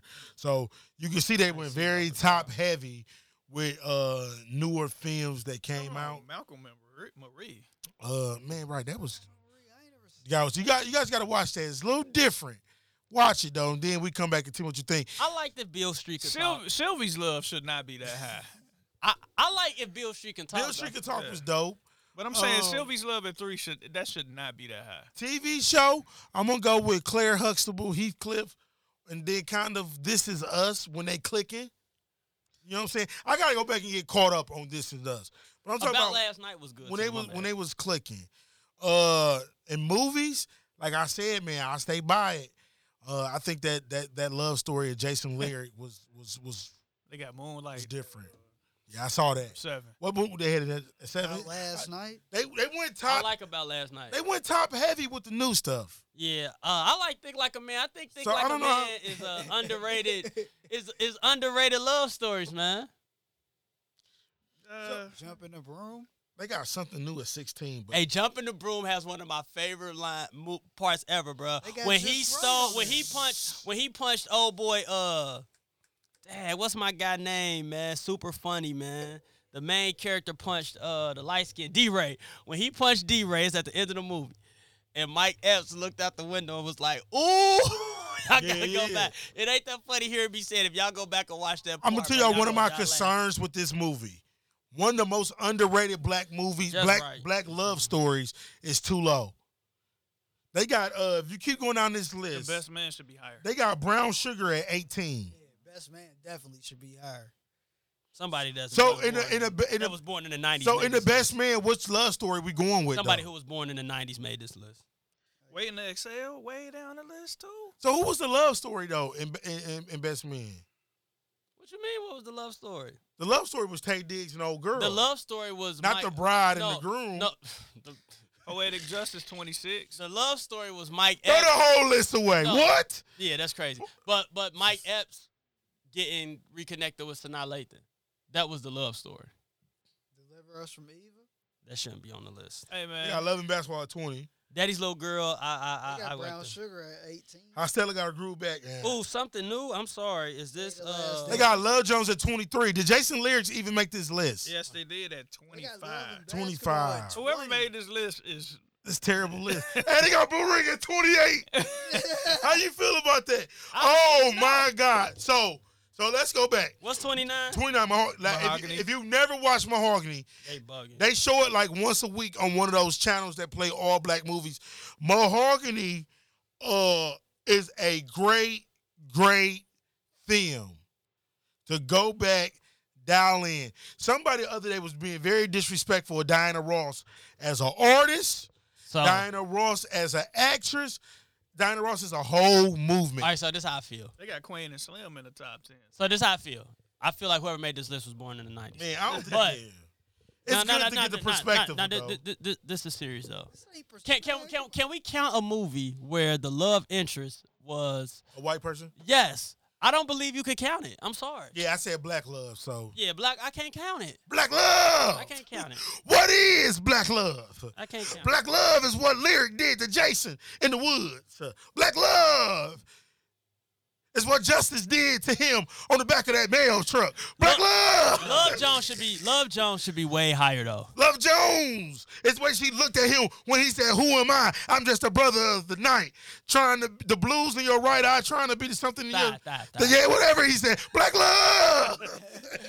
But nah, seriously, like, Love Jones should be higher, man. Love Jones should be extremely higher. Who am I? I'm just a brother of the night. That blues in your right eye, trying to be the... I still got her groove back. That's good. Best Man, yeah. It was hella love stories in Best Man. They went real top heavy on this. Love and Best. See, like, I can't put Stay the Last Dance. It's not a black love movie to me. I can't put Jumping the Broom this high. Yeah, I can't either. And I love Jumping the Broom may not even make the list. If you told me 29 movies, bro, it's some stuff that, you know, they ain't even put on here, man. They got a lot of Last Dance. That's the one movie, right? Yeah. I gotta go back. Oh man, when she did those Watkins dance, I took him to my mother. She did the Watkins dance routine ever, bro. That was the most basic dance routine ever. And Say the Last Dance and got her into Juilliard's. I can't believe that they counted and gave her a standing ovation. That dance was trash, bro. Hey, he said, that's part of the book. He said, get him ready. Yeah. You want me to take my mother's fine? I'll take it. So I found another list. I ain't going to send this one to y'all. But on this list, they got Queen is, they got the Photograph number one. Man, the Photograph was They got good. Queen and Slim 2. They got Bill Street Can Talk 3, Moonlight 4. They was born in the 90s, too. Southside 5. Yeah, they Love and Basketball 6. Love Jones 7. Oh, bro, Jason Lyrics House Party 8. Is a love song. Poetic Justice. Poetic Justice 9. They come on. I know. Got Poetic Justice 9. There's got to be some young writers putting that's somebody. There's no way. Don't read none of them 90s lists no more. When you Google search it, make sure you... Somebody in the 80s. When was the first time you felt like you was in love with somebody? Like it was more than that, you know. Talking about as a kid, I ain't gonna talk about adult. When your first crush, like, you know. I mean, your first crush? Yeah. But mine was Alicia Harold. Oh, he's saying the full. He's saying name. Yeah. He's trying to Alicia Harold. Get jammed up. Don't mention my name. I mean, it is what it is. I ain't got no good. Well, he lived in Michigan, so yeah. Oh, you want to talk about my first love here in Cincinnati? No, I don't want to. She worked at Captain D's right on Red Road. And I love it. I miss her. Hey, honey, if you're listening. Say, I miss you, honey. Speaking of Captain D's, hey, it was one time Speaking of Captain D's. I was with this girl. And she was like, I was like, you want me to take you get some knee, blah, blah, blah. She's like, I'm in the rush. I gotta do this. She's like, you could just take me. That's why I knew Cincinnati people was different. When this girl told me, she's like, you could just take me to Captain D's and let me get one of them fish sandwiches. I'm like, what? That's all you want? That's all you... Yeah. Tell me what you want. And the way she ate that Captain D's fish sandwich in my car, I was like, she ate them big head. You sure it was a... Oh, man. Hoops upside your head. Hoops upside your head. You gotta play. Hey, black love in our community. you know, tone of endearment. We say black love and all that kind of stuff. But from a relationship standpoint, and I was looking at this on Facebook the other day, and I have now come to this new conclusion. This is me. Uh-oh. I think black women really have to get to this part. And I think black men, maybe. But I don't like grouping that the shoe fits for both men and women. How some people do on social media. You can make a post about, you know, things about, you know, black women or women in general that you would like to see them work on, fix, blah, blah, blah. Right. And then before you get to probably the fifth comment, you're going to see somebody say, and the shoe fits on the other foot as well. I mean, the other person as well. This could be for the same. And I'm saying, I can't knock them because I do that when black women make their posts, and I be like, nah, that goes for y'all too. Not just I may do it from a common way, but now I'm starting to step away from that because we're different. We're not. We are different. They're men. I mean, they're women. Oh, shit. What is going on? We're men. They're women. Some things ain't just gonna work out different? And change. I'm about to tell you, young Please, I'm about to tell you, young blood. I'm about to school you. Tell me. I'm gonna school you, What's young different? Fella. I think that the characteristics of each is different. It's unique in its own way. Some men be sitting down too. And I think, oh Lord. Hopefully we're doing the number two. But think about this. When we talk about black love and relationship and differentness, nobody talks about, man, it's very rare. And I think when you talk about black love, I think about the dopeness of it. When somebody accepts you holistically for who you are and where you are at in your own personal story. Every day we write our own book, whether we realize it or not. We're working on our own autobiography of self. Whether nobody else reads our book in our lifetime or not that we're writing, we are the author, the finisher, and the writer, right? And everybody else at times are characters on our pages. And I think sometimes, man, people become so accustomed to, no, you don't know how to tell your own story about yourself. Let me help you write this page. And I think that's sometimes how we get in our societies when we talk about roles and relationships or the difference between black men and women. You know, I think we got to get to a holistic place of, you know, just accepting people for their dopeness that they are. And if you don't want to accept them, instead of trying to rewrite somebody and then they change. And then a lot of times when you try to write somebody else's page and you wake them up in a manner that they may not saw themselves, guess what? They see you very little. And then they move on. Tony, you want to go next? Because I'm going to be long-winded. That ain't nothing new. Go ahead. Go ahead. I'm sick of this podcast. I'm going to let everyone know that now, man. Brother sat back and said, it ain't nothing new. Casually. He is disrespectful. I'm not the long-winded one. We should put a poll up. Go ahead. We know who's going to be number one. I'll create that poll tonight. Go ahead. We know who number one.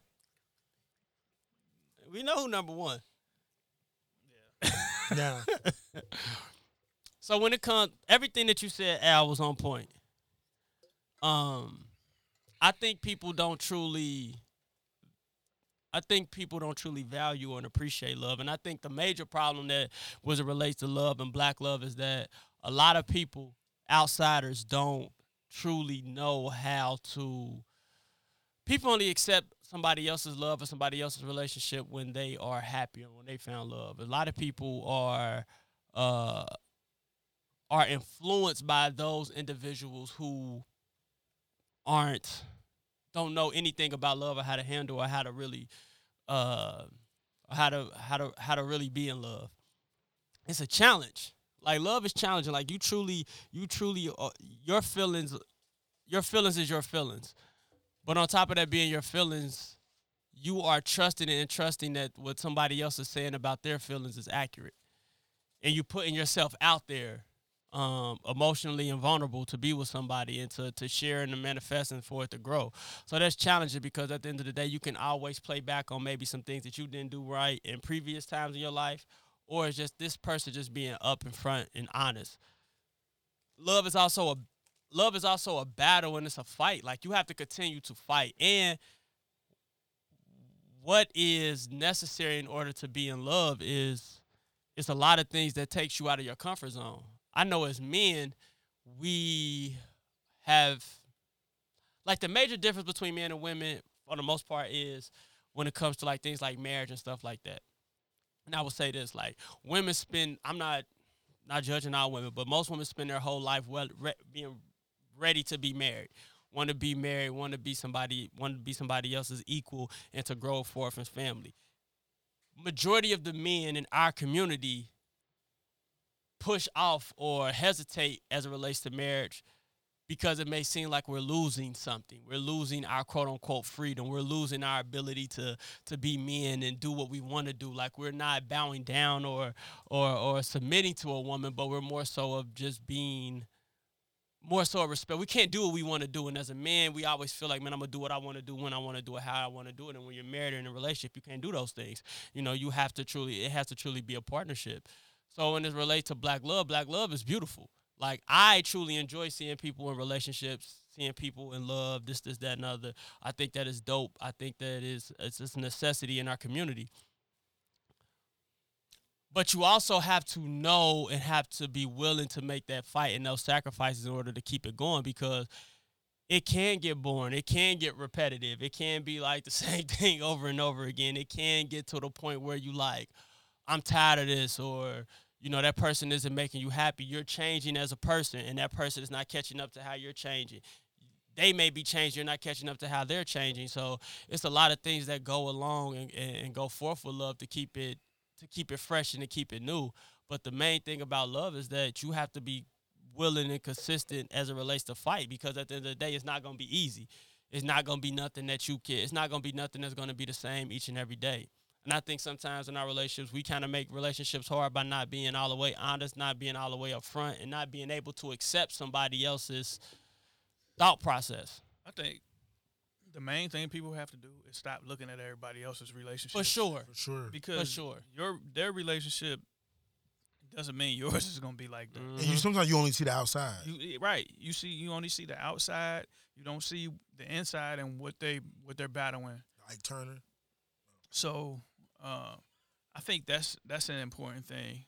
The other thing is let the person be who they are that you're with. Don't try to change them, because at the end of the day, to me, if you're dating someone and then you guys are dating, then y'all turn it into love and then y'all turn it into marriage, to me, you should already know, like, okay, this is who this person is, because it's just some things that the person won't change. Right. Everybody has something that they're just not going to change. Even if you tried hard enough, it's just some things. And those things can be small things that you can look past. You know what I'm saying? Now, if it's something if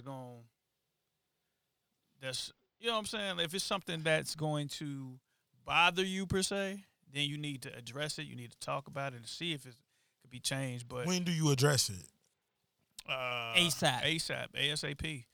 But I think those are two important things, and I think people need to understand when you need to let that other person get time to themselves. If they come to you and say, hey, I think I need to go out of town, and I just want to kick it with my homegirls. You know? Okay, go ahead. I think depends on the city. Oh my goodness, whatever. Depends on the city. Anyway, and she gonna get her rocks off. She gonna do it. Ain't got no homegirls in Miami. So I'm just playing. Nah, but y'all be worried about the Miami and them Vegas trips. Is when they take them trips to them small cities, Indiana, and places like that, where you got to Indianapolis, you got to look out for. Nah. They going to St. Louis for a weekend for no apparent reason. But if you, I'm going to Sweetie Pies. Oh yeah, you are. Huh? You are. If you got the trust, then you ain't got to worry about that. Because at the end of the day, we are going to do what we want to do. And you may not ever even know. So just roll on with your life. I don't want to know. Right. So I think that's another thing, man. You just got to enable for that love to be there. You have to just do some of those different things. You have to be willing to sacrifice for sure some of those, you know, like that me for a we. Yeah, the time, like I said, if she coming to you and be like, Or ladies, if he come to you and be like, hey, I just need a few days. I want to go out of town with my homeboys. It depends on how his credit is. And what I mean by credit, if he ain't, been bugging. Hey. If he ain't got caught. Oh, what's her name? Sharon. Where she from? She got kids. Hey. But no, man. And honestly, man, is the family, man. The family dynamic has. That's important. It's not. I don't know. I don't see it prevalent. I don't see the family dynamic working, the family love dynamic. Like, you know, you know what I see too. We get too caught up in a lot of minuscule BS. And sometimes it seems like people competing against each other. Oh yeah. If we together, we I want you to be great in your own lane. Right. You know what I'm saying? Because you being great in your own lane adds value to me.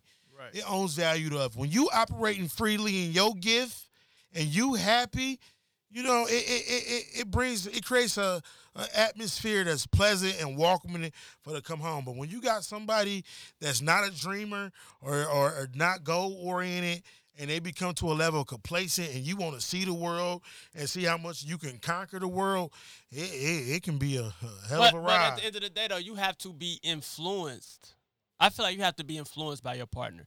And you have to be honest about that influence. Like, if your partner is not if you're not a person that likes to travel or go and see the world and stuff, but your partner does, like, go ahead and do it. Yeah, like sometimes you got to be like, you know what, I'm going to do it, even though it ain't my go-to, it ain't my favorite thing, but I know that we can create memories, and I know this is something that they want to do. Right. And that makes people happy when they see, like, you're willing to sacrifice something in order to make me happy. Then that makes them want to reciprocate that favor, and that's where love and that's where stuff like that is hidden and embodied, like and being considerate.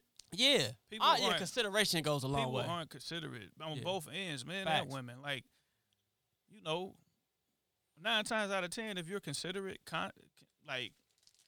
consistently, then things will. You know, it might be a day where you be like, "Look, babe, I want to go watch the games today with my homeboys. I know this is our day, but I'll make it up to you tomorrow." It's all about just speaking your piece and just letting them know, instead of just doing it and not saying nothing. But I also feel like it comes to a point where you have to be willing to listen. Like, you have to be willing to make the sacrifices and the necessary changes and for the relationship to grow. And I just think we are in a society where people think fighting, and I don't mean fighting as it means like physical or argue or anything like that. No. But sometimes you have to fight for that person and fight for that love in order for them to see and understand it, in order for you to see and understand how important this person is to you. And not blaming your sign and Mercury retrograde on everything. Yeah, man. Like, I mean, like, don't get it twisted. Like, I look at zodiacs and I believe some of that stuff is correct and this, that, and other. But then I also believe that, like, people use it to be assholes. You can use it as a way to not make your relationship grow or to not be accountable. But another thing that I realize inside of relationships and what I see is that people deem the bare minimum as a necessity. Like, as a man, you feel like, man, you know, I pay bills, I'm with my kids, I do what I'm supposed to do, and that makes you feel like, you know what, that's it. But it's the little things that are important to a relationship. Hey, y'all, Albert is leaving early today. He has to do something. So bye, Al. He want me to tell everybody bye. But nah, people deem like as the bare minimum is something that we have to do, or we look at the bare minimum as like like I'm doing what I'm supposed to do. But if you have been in a relationship or anticipate being in a relationship, it's those little things. It's those things where you don't really feel like doing. It's that quality time. It's that you know. Running her bath water. It's that, just little things. You know, it's you know, maybe, you know, he may be in pain, giving him a surprise massage, or, you know, just doing something like out of your character, like he might have forgot to take the trash out, or he might be running late or anything like that, and you do it and not just sit there and just let it pile up. Like, you actually do it and then understand, like, nah, I understand you had this going on. I just decided to do it. Like, it's little stuff like that that shows, like, you're in love and this is the person that you're supposed to be with. Like, right. I think we put too much rules or gender roles on certain things, but at the end of the day, we just have to let things flow. And you can't be influenced by people who don't truly want to see you happy. You know what I'm saying? A lot of people want to see you in a position where you are living the life that they're living. Like, they don't want to see someone fight for you. They don't want to see, like, I'm a fan of relationships that go through hard. Let me rephrase that. I don't believe, like, in relationships you have to go through anything severe or anything for the relationship to work. But I am a fan of those relationships that are true. Like, they've been with each other, they hit a wall, and they don't, and it doesn't always have to be cheating, but they hit a wall. They hit something where, like, both of them may not be feeling each other. They both may feel like they want to move on and do this and do that, but they work it out, and then they find that second level. They find that true love that was always there, but they needed to hit a wall in order for it to blossom. We just got to get out our own way. Yeah. That's what it is. Like, we got to get out our own way. You got to stop the urges of wanting to be stuck. Because most of the time when cats and when women and men cheat, and I hear it, they like, man, I probably should. I ain't even, all I wanted was just the sex, and then that was it. I ain't even want to be bothered with them after that. As soon as I'm feeling hitting, I'm like, leave me, please. Ooh, right. So it's like, you really got to think. You really got to think about what's important. What are you losing? Facts. You know what I'm saying? And a lot of times when you're in those positions, you're going to lose a lot. A lot more, man. So you really just got to, you truly just got to look at it and think, like, for real, like, what's important, or, like, how much this person means to you, like, what you're willing to give up, what you're willing to sacrifice, like, because black love is definitely important, especially in our culture. We have been in a culture where it's been like, you know, get money, bag chicks, or, you know, get money, forget these dudes, they all the same, this, that, and other, and it's like, all right, that's cool, and I think we've all lived that life, that's cool, but then it's like, when I see my homeboys on trips with they chick, it's like, that's all right. Having a good time. Like, having a good time, enjoying themselves. And like I said earlier, man, your relationship, what you think a relationship should be, is totally different than some people have. They involve other people in their relationship. Some people have open relationships. Some people have, hey, we ain't getting. I know people that didn't have sex until they actually got married, and they still with that person. It's just different, man. Like, it's different for everybody. So you got to get out. You got to understand what you want. Mm-hmm. You know, and honestly, life gives us options of what we want, right? Like, things happen in our life, right? And you kind of start to understand, like, okay, I need somebody that's this way, but am I willing to give this up? You know. You have to have an open mind, and if you say you love somebody, then you love them. It ain't no halfway, because when you tell somebody you love them, then that that's a connection that, hey, you telling me you love me, then things you should do things out of love. And it's like, people always say that love ain't enough. Like, nah, I believe that love is enough. Like, if you truly have love, and if you truly love somebody and you truly have love, you're going to do what you can. Then you're willing to work on whatever you need to work on to make that person feel that type of love. Yeah. Like, if you love somebody but you're not willing to work no more, and at that point, I truly believe, like, you don't love that person, or maybe you never loved that person. Like, sometimes you may in your head, like, I'm going to do this, I'm going to do this, I'm going to do that. But it's just like the thought or the aspect, or it may be like, but I love this person. Let me see what I can do. Right. Even if you're not even in the wrong, like, sometimes you want to see what I can do. Sometimes giving someone a second chance in order to fix it, like, it's a lot that goes into it to show you how much that you love someone. And then you start doing things. You start coming out of your comfort zone. You start listening a little more. Right. You start not just listening. You start applying certain things. Like, you start doing things that you normally wouldn't even do. And it be the little things. But you be happy you do it, though. Like, because when you see, you know, they always say, you don't need another person to make you happy.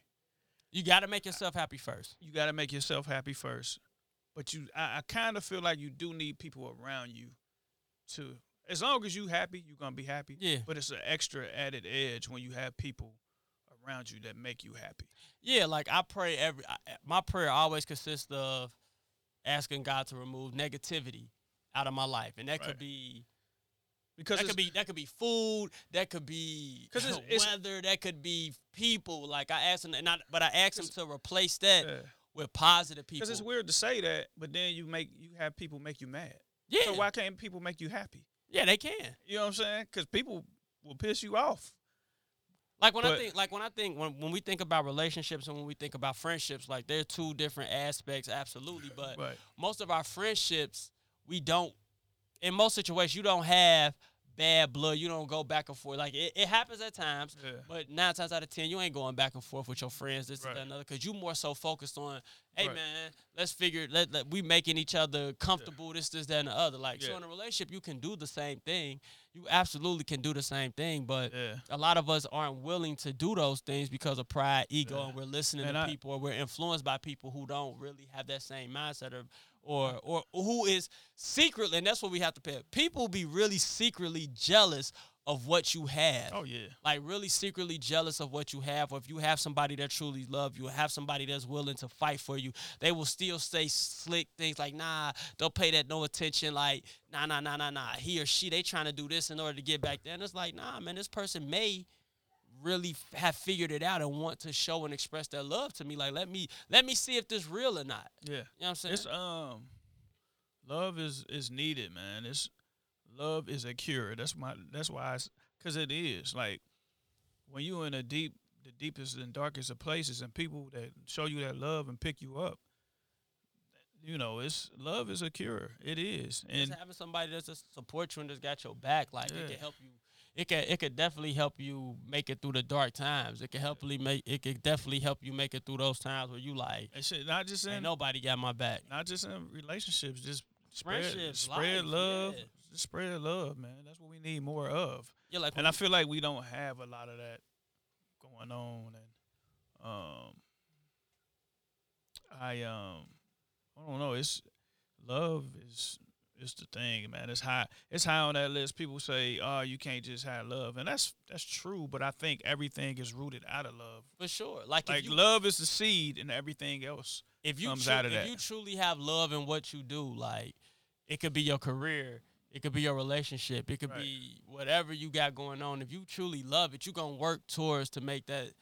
Yeah, you're going to do everything you can to. And even if you don't get to the point, like, let's say I love hoop, right? I love basketball, this, that, and the other. I wasn't able to reach my level of that I thought that I was going to get to, but I was able to still have enough love for basketball that I'm able to still be around the game. Right. No matter if it's a coaching aspect, no matter if I'm able to go and watch it, give back, run training and different things like that. Like, I'm able to do certain things. So it's still a prevalent part of my life. Those were some good topics. Good topics today. And black people, we dope. Everything about us is dope. Yeah. And black history is not just a month, it's not just a day, it's not just a week. It's every day is black history. Yeah. And continue to create positive black history. Yes. Yes. You gonna do the wines, man? You know what? We ain't even do that last week. Yes, we did. We did. What? I did them. Cause I did them. We had like 5 bottles last week. Yeah, just because I brought them. Did you like that one that I brought, the Brown Estate one? Yeah, all the wines that was good was the one you brought. The other 3 was trash. Brown Estate is black-owned. I was 0 for 3 last week. Brown Estate is black-owned. We got the Cocoa Bond, Vineyards, Red Blend. I thought this one was good. Yeah, that's good. That was a good Kickstarter. Yeah, and then we got the Dark Horse Rosé. I didn't like that one. That was trash. I didn't like that one. Trash can. And then, of course, we got Will's favorite, 19 Crimes. He brung, I don't know which one this one is. It's a white guy on it. I don't know who it is. But he brought a bottle of 19 Crimes. Yeah, it was. He got 2 out of 3 today. Al. No, yeah, that was. That's Al wine. Yeah, Al, that's wine, right. This week. That's right. He got 2 out of 3 this week, so that's cool. I remember that one week I was like 0 for 3. I was 0 for 3 last week for sure. So what you saying is I brought the ones to bring us home then. For sure. Like I'm not. Brung us home, man. Brung us home. So we appreciate everybody listening, all our supporters. Tell your people about it. Keep spreading it out there. We're going to grow and expand and get better with this. We always take what word am I looking for? I'm having a brain freeze. I hate that. But anyway, send us something on IG, on Instagram, things that you think we should talk about, and we'll touch on that.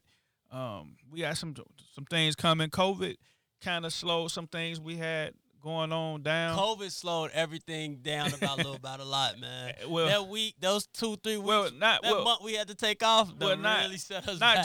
Not just for the podcast, but other things we have talked about. Yeah. So just bear with us. We are working on different things.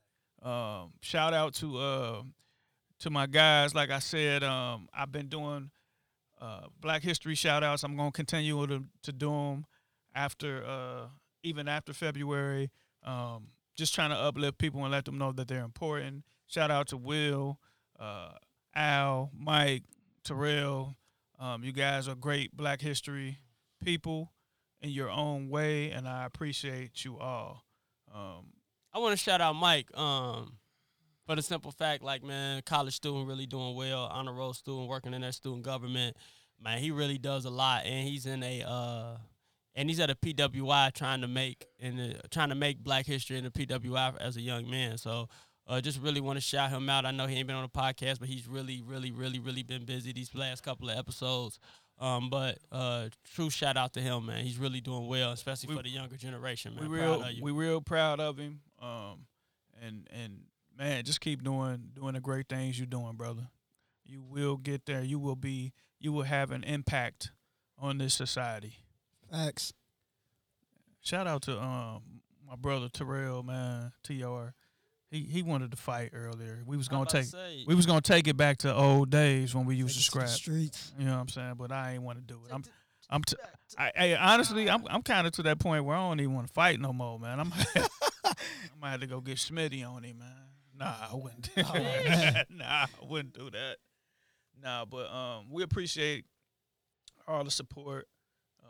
Shout out to K-Mac for just continuing to support us with the studio and the Sunday dinners. We over here on Sunday. Speaking of Sunday dinner, he cooked today? Yeah, they made some food. You smelled it. I promise I didn't. You can't be letting everybody know about Sunday dinners, man. No, I promise I didn't, but, you know. I mean, the last. Here we go. What song you going to end with? Yeah, we go Jeezy, Oh Lord, man, featuring Tamika Mallory. Well, hold on. I thought you was doing. Come on now. Black History if you song. Listen to the song, man. Come on. I heard Jeezy. That's all I heard. It ain't my fault that y'all not hip to it, man. It ain't necessarily Black History. I need some of that. We gonna be all right or something. I know, man. We need. Come on now.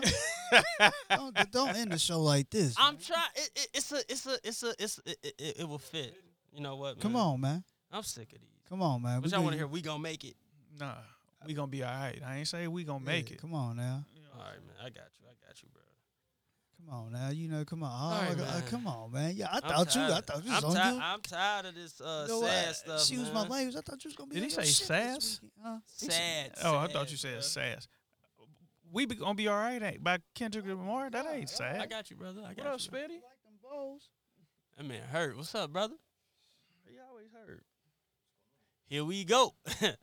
Hey, but no, appreciate you all. Thank you for being there. Thank you for continuing to listen. The episodes will be coming out more repetitive, back to the level that they were. We will have video. Don't forget we got merch. We're gonna have summer merch. So don't fall asleep. We're gonna have a lot of stuff going on. Revive the Community apparel still on, still out there. Please, please continue to support. As I said, my wine spring and summer collection is coming. It's coming. It's coming. It's coming. We'll have things posted shortly. For all you women out there, to make sure that you know you're sipping your wine in the spring and summer, because it looked like the bars and the world gonna be back open. So you know when y'all sitting there looking cute at brunch or day parties, whatever you doing, man, make sure you sipping your wine in the collection. Hey, I know everything going back to normal, but be careful. But keep your mask on. Yeah, keep be mask careful. On I told you, still. I just passed my COVID test. I got a 71. I got a C, but I passed. Nah, be careful, because y'all don't want it to go back down again. Mm-hmm. But real quick, if we had something that was like deadly, like to the point where I sip my wine, brother. Some Resident Evil type virus, we all be dead, bro. Because people out here, people wouldn't even care, bro. But that's all we got, man. Love y'all. And with that being said, man, we out. We out, man.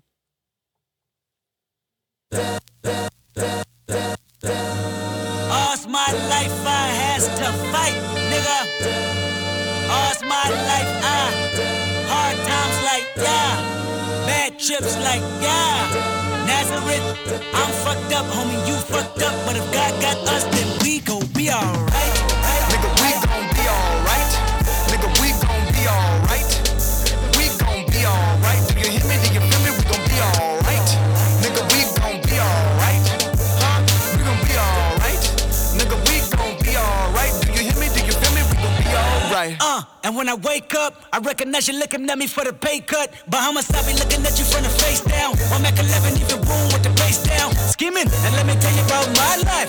Painkillers only put me in the twilight. With pretty pussy and Benjamin is the highlight. I tell my mama I love her, but this what I like. Lord knows, 20 of them in my Chevy. Tell them all to come and get me, reaping everything I sow. So my karma come in heaven, no preliminary hearings on my record. I'm a motherfucking gangster in silence for the record. Tell the world I knew.